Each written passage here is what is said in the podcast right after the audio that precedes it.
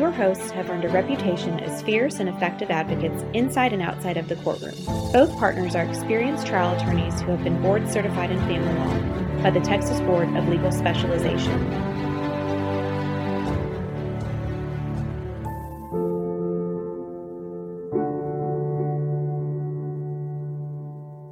Welcome back to For Better, Worse, or Divorce. I'm Jake Gilbreth. I'm here with Brian Walters. And for this episode, we're going to talk about restraining orders and protective orders in a divorce. And there, you know, a lot of times there's a confusion, even amongst lawyers, particularly non family law practicing lawyers, about the difference between a restraining order and a protective order. So, family violence protective orders. So, I think let's start first about talking about restraining orders, because that's the most common thing that you see in a divorce or a child custody case. So, first and foremost, I think what's important to talk about, and Brian, you know this because you, you do a lot of Harris County cases. I do as well, but I know you're, you probably take more Harris County cases than I do there when a divorce is filed in certain counties there's almost in every single case a restraining order entered. The family code authorizes when a divorce is filed a restraining order being issued by the court without the need even uh, an affidavit ask you know supporting the request. There's just sort of standard restraining order that gets gets issued in a divorce. And what that restraining order says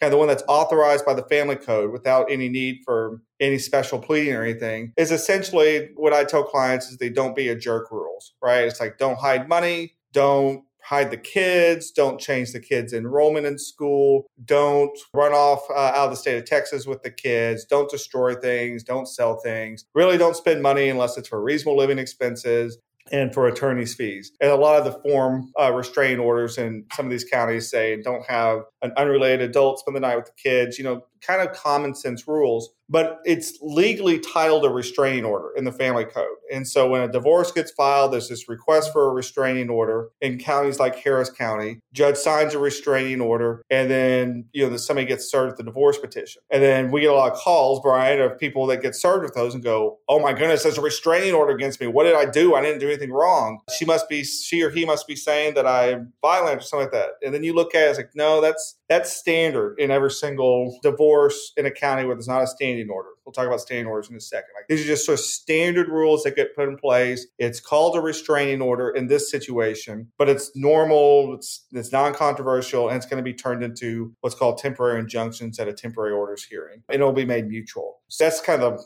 you know lowest on the Richter scale restraining order. We'll talk about other ones in a second, but that's kind of the standard one that gets issued in, in counties like Harris County that don't have a standing order. So, because Brian, can you explain what is how some counties have dealt with this through a standing order, so there's not a restraining order issued when the case is filed?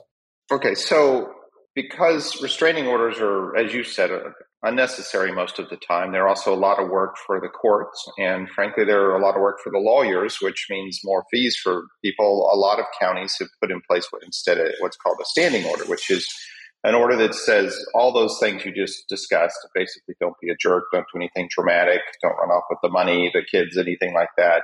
Put them in place, and they go into effect uh, against both parties.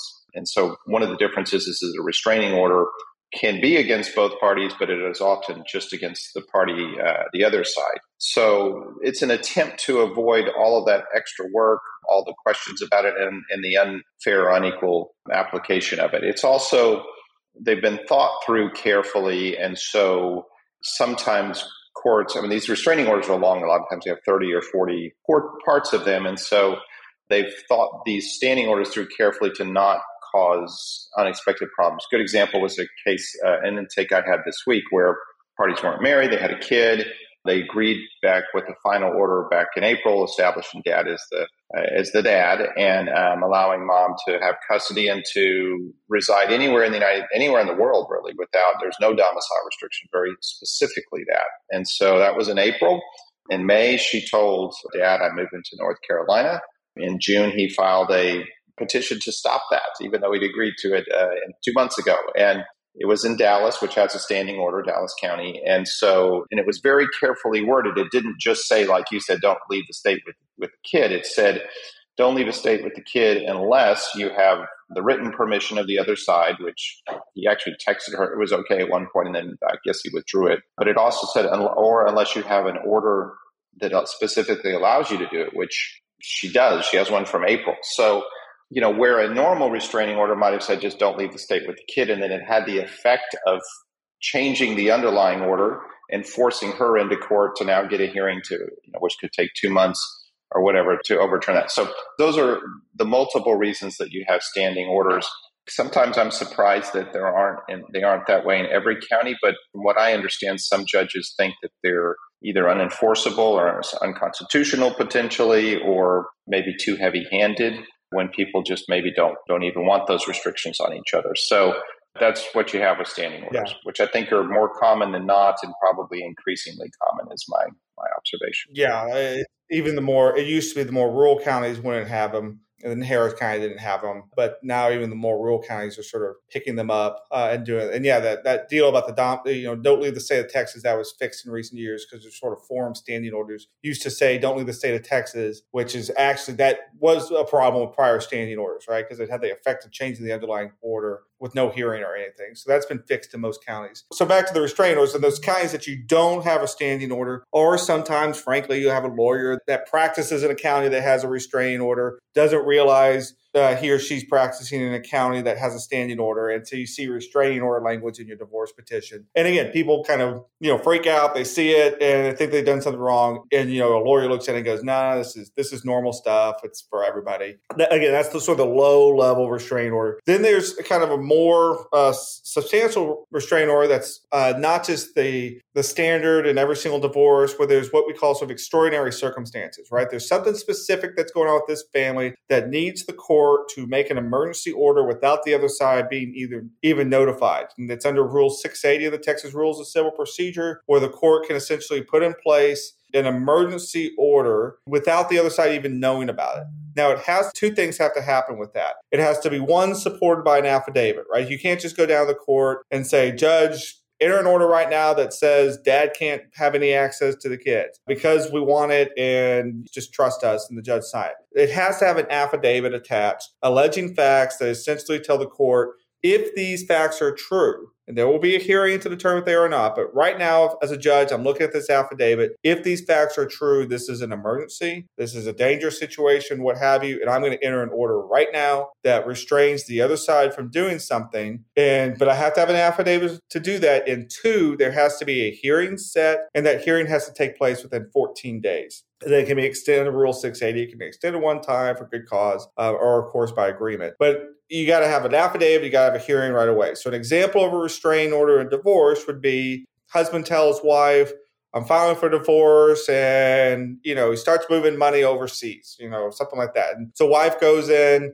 fills out an affidavit. So my husband said he's filing for divorce. Look, judge, he's taking money. You know, he told me he's in this text message. He's going to send all the money to his family overseas, and I'm afraid he's going to do that. So, judge, enter a restraining order right now without even notifying the other side that freezing the accounts or uh, prohibiting specifically those transfers or prohibiting the sale of this house or what have you, right? And the judge can sign an order. It gets served on the other side. And then that order is in place for 14 days, unless it's dissolved by the court, and 14 days until there's a hearing. And then, you know, kid situation would be, you know, judge she got a DWI with the kids in the car two weeks ago. She's the pictures of her drinking. I'm filing for divorce. She's not safe around the kids. So, based on this affidavit, you know, without even letting the other side know, enter this emergency order that says that she can't be around the kids or she can't drive the kids or what have you. And the judge could sign that if, uh, based on the affidavit, that it supports the request. That's a restraining order that gets put in place. It gets set for a hearing. And then in 14 days, there's going to be a hearing where the judge determines, you know, was this appropriate or not? So that's, you know, that's going to be very stressful for both sides, right? Like if you're going in and there's an emergency and you're asking for a restraining order, you know, that's stressful, right? Because you got to support it by affidavit and evidence. Of course, it's really stressful for the other side because, Brian, how many times have you had a situation where you get hired and there's a restraining order issued against, you know, your client and, you know, you get the affidavit, you see what they told the judge without you there, and they're coming into the consult going, this is all BS, uh, or 95% of it's BS, or it's just blatant lies, or it's not true. Like that, I mean, we almost get those more often than actually legitimate restraining orders. Sometimes it feels like, and I think you were dealing with that just as recently as last night. So what's what's that situation look like? Yeah, exactly. I mean, well, that was even worse because it didn't have the required affidavit, and somehow the judge signed it anyway. So that was exciting. but yeah, I mean, you you initially read these affidavits a lot of times. I often read them. I'll get the documents before I do a consult, you know, and so often you'll read them and say, "Holy cow!" You know, the this person I'm about to talk with, wow, they've got they've got some issues, and you start talking to them, and they're like, "What? This doesn't make any sense." I've you know, I have you know one beer a night um, at dinner. I, I haven't I've never been drunk or I've never been arrested for drinking and driving or whatever. And the other side's accusing them of being a you know a rampant alcoholic or something like that. So all those things are concerning. That's absolutely the case, and um, you just have to you know, kind of take it. I mean, the other side's got to prove if there's those problems. So you can go into court at times, and you can ask the court to dissolve the temporary restraining order before or sooner before there's a hearing. Although generally, if it's within 14 days by the time it's been signed, served, they've hired you, now you're going to have a hearing in the near future. You usually that's probably about the right amount of timing. Um, but I have seen them get dissolved or attempted to get dissolved. That's always an option as well. Yeah, it's a frustrating time that sort of gap between you get served with a restraining order and then and it could be a week or two weeks before you have a hearing. I mean, we did one a month ago. I mean, I was we actually got hired. The restraining order got signed, hearing set within 14 days. I think we got hired eight days later, or something like that. But it's a frustrating time, right? I mean, we're looking at the clients looking at it like this is just a load of crap. And it was. And, you know, within four or five days, I mean, there was three, I think three witnesses referenced in the affidavit of things that they were supposedly going to come in and say.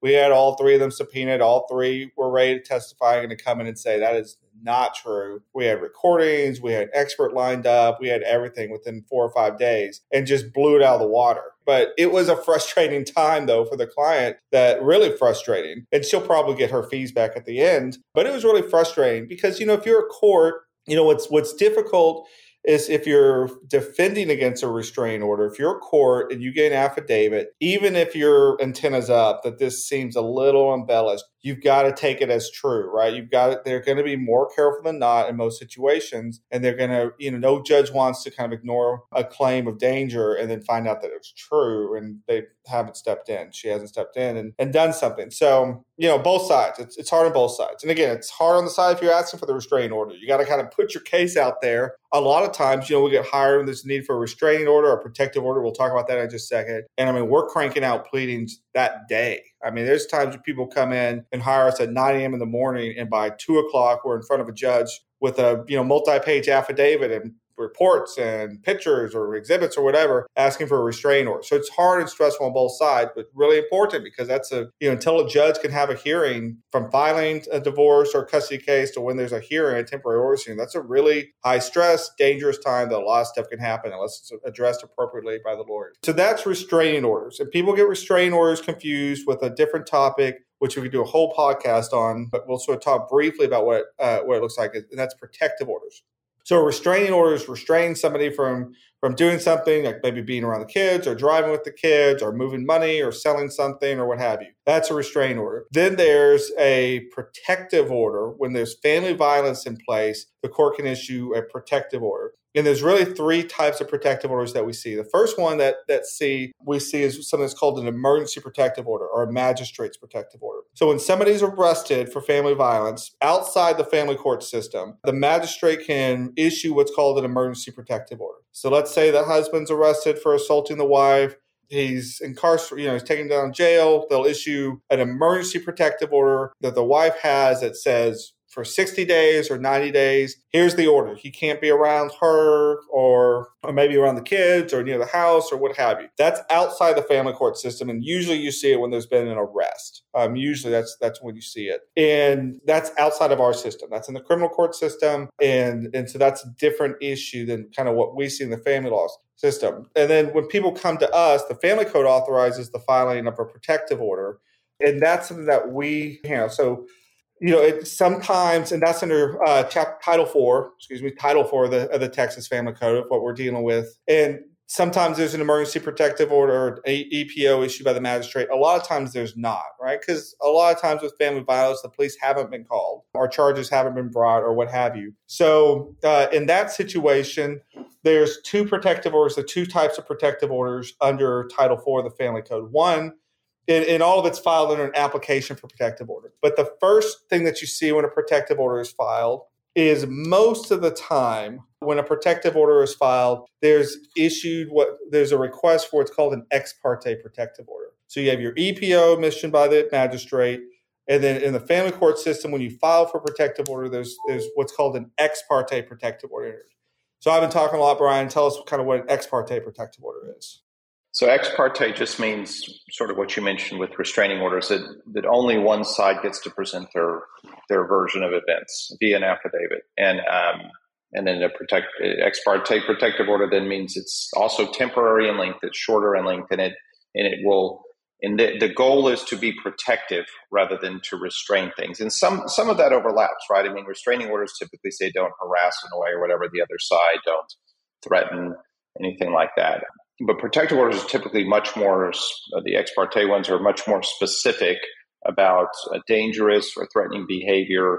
They can involve uh, restrictions on gun ownership. They can involve uh, restrictions on where you can and cannot go. So don't go near their workplace. Don't go near the home that kind of thing.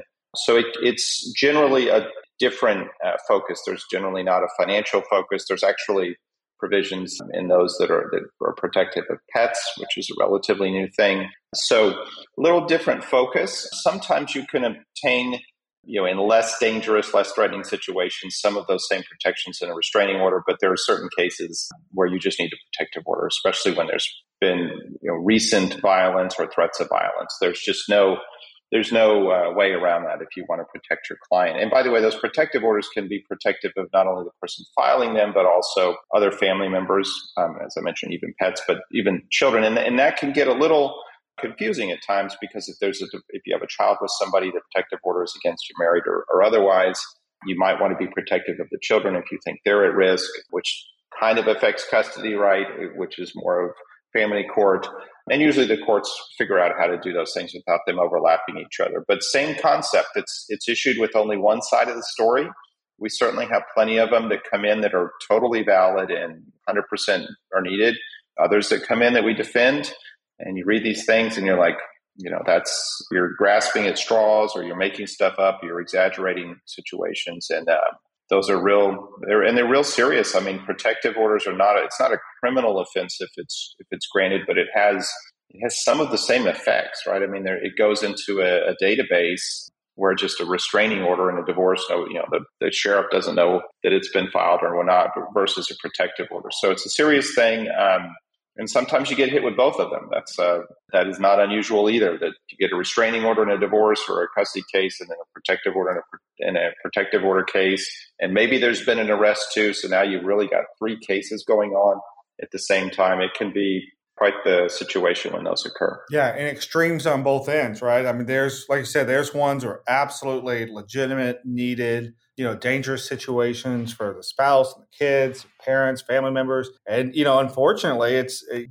we all hate to think that this happens but we see it all the time. Unfortunately there's situations where it's just not true or it's embellished or it's you know or frankly there's situations where it's both sides or everybody's got something that need to work on. But it goes back to that important thing is with the ex parte protective order, it has same thing like a restraint order. It has to set a hearing, and you will have a hearing. It's actually 20 days under the ex parte protective order statute, but usually I see courts try to do it within 14 days. Same deal, you have the right to go and request the court to dissolve an ex parte protective order, but there's still this sort of frustrating gap between the ex parte, you know, other side's not notified order being issued, and then there's a hearing, and there's an evidentiary hearing. All this stuff is always going to result in evidentiary hearing. There's not going to be a, a more permanent order that's ever issued by a court without there being an evidentiary hearing where both sides are heard. And so that brings us to the third type of protective order. is your EPO, that's just your emergency protective order outside the family court system, magistrate issues. There's your ex parte protective order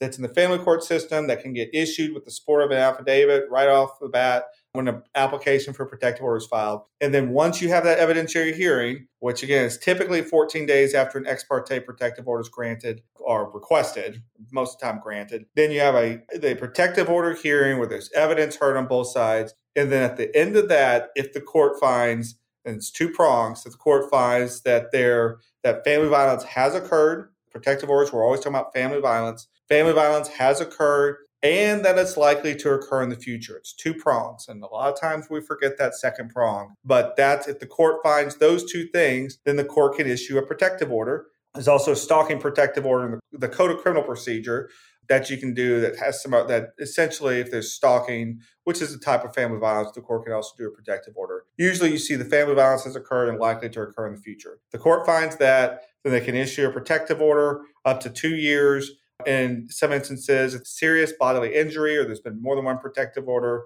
various instances, the court can actually go beyond two years. Um, but the most typical, you'll see a protective order in place for two years. But you got to find those two prongs. Family violence has occurred, it's likely to occur in the future. If that's found by the court, protective order can be issued and that that's a really serious order. It's going to have some really specific restrictions on the person against whom the protective order is issued. It could require counseling. There's going to be provision that the person who has the protective order against them can't have guns. It could affect custody obviously. It affects where you, people can be around each other.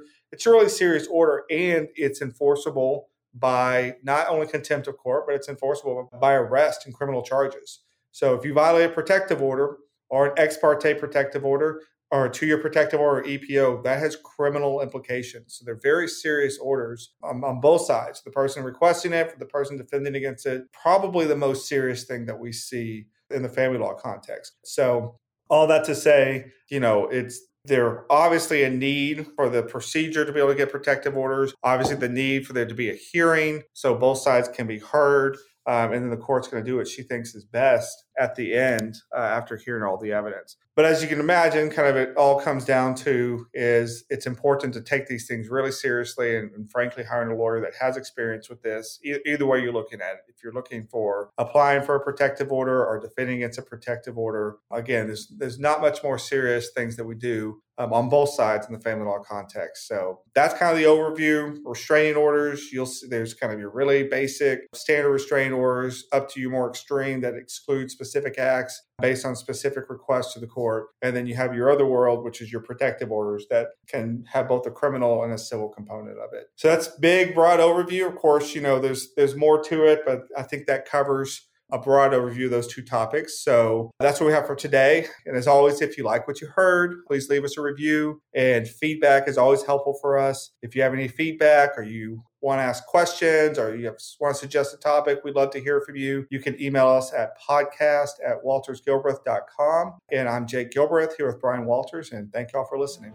For information about the topics covered in today's episode and more, you can visit our website at waltersgilbreth.com. Thanks for tuning in to today's episode of For Better, Worse, or Divorce, where we post new episodes every first and third Wednesday. Do you have a topic you want discussed or a question for our hosts?